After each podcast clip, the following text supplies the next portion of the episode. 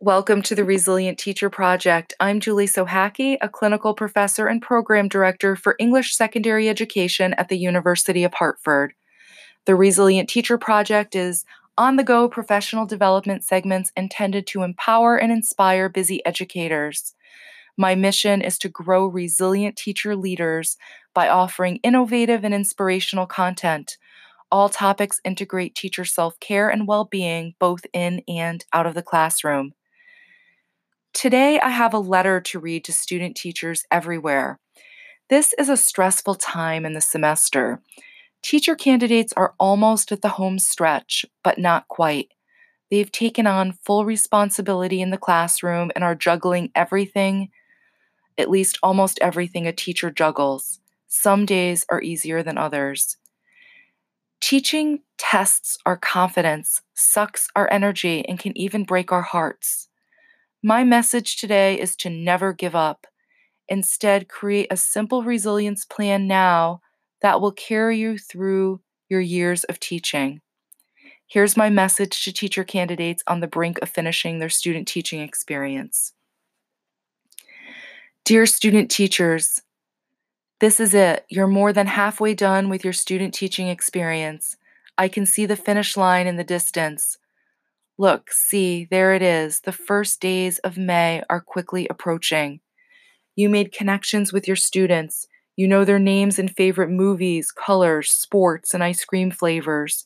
You know which students come to class regularly and which ones don't. You know which students are motivated, and you know which students are struggling and need extra support.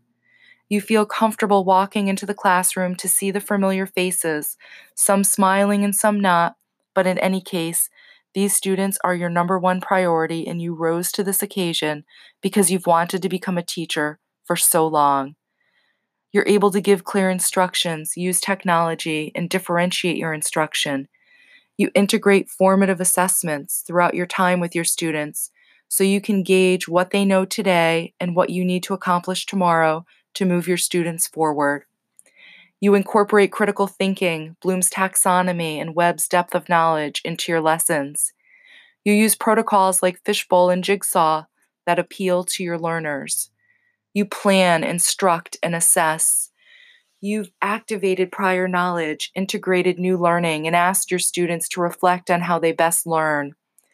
You've been formally observed and you've reflected on this process. You've attended professional development and have reached out to parents. You have even survived an early morning at the copy machine. Look how far you've come. Anything worth it is not easy. All of your mentors' classes have shifted to you. Yes, you are now responsible for a full time load of classes and you are thriving. Are there bad days? Absolutely. I still have bad days after teaching for more than 20 years. It's how you handle those bad days that really make the difference. Here's a simple plan to get you through the next month and beyond if you're having a particularly bad day, take a deep breath and stay in the present moment. Notice what's happening right now and find ways to make it better. Teachers cannot thrive in isolation.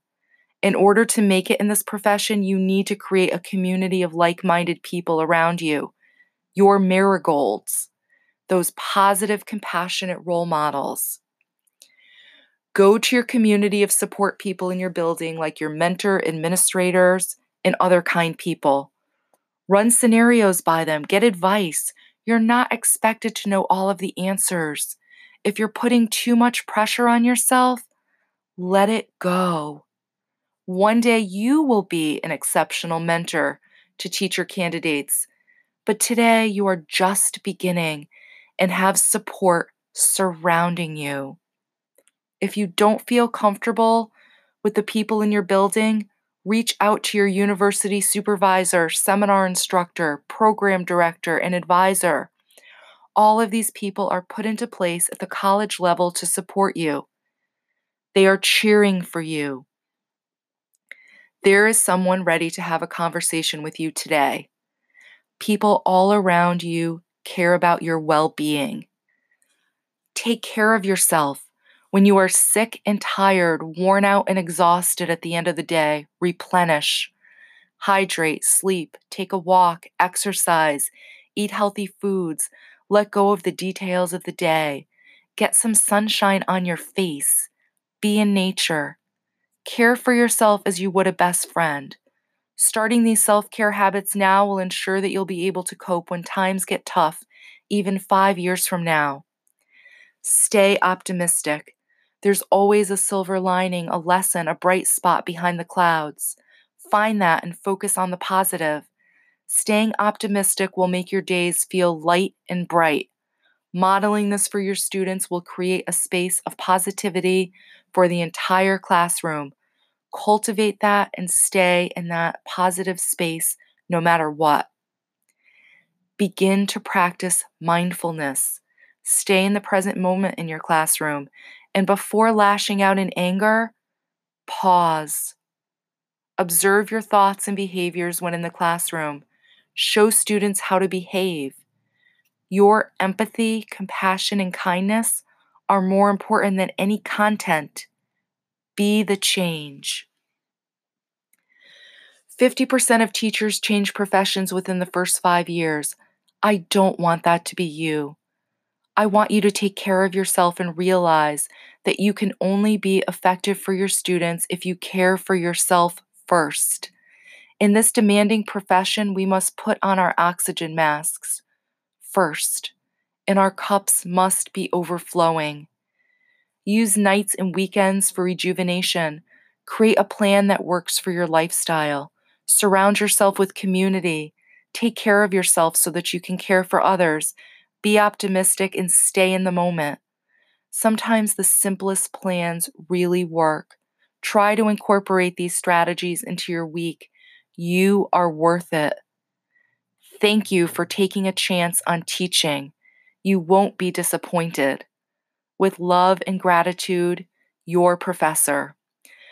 Please pass this along to someone who will appreciate this message right about now. Thank you for listening to the Resilient Teacher Project. I'm Julie Sochacki. Until next time, take good care.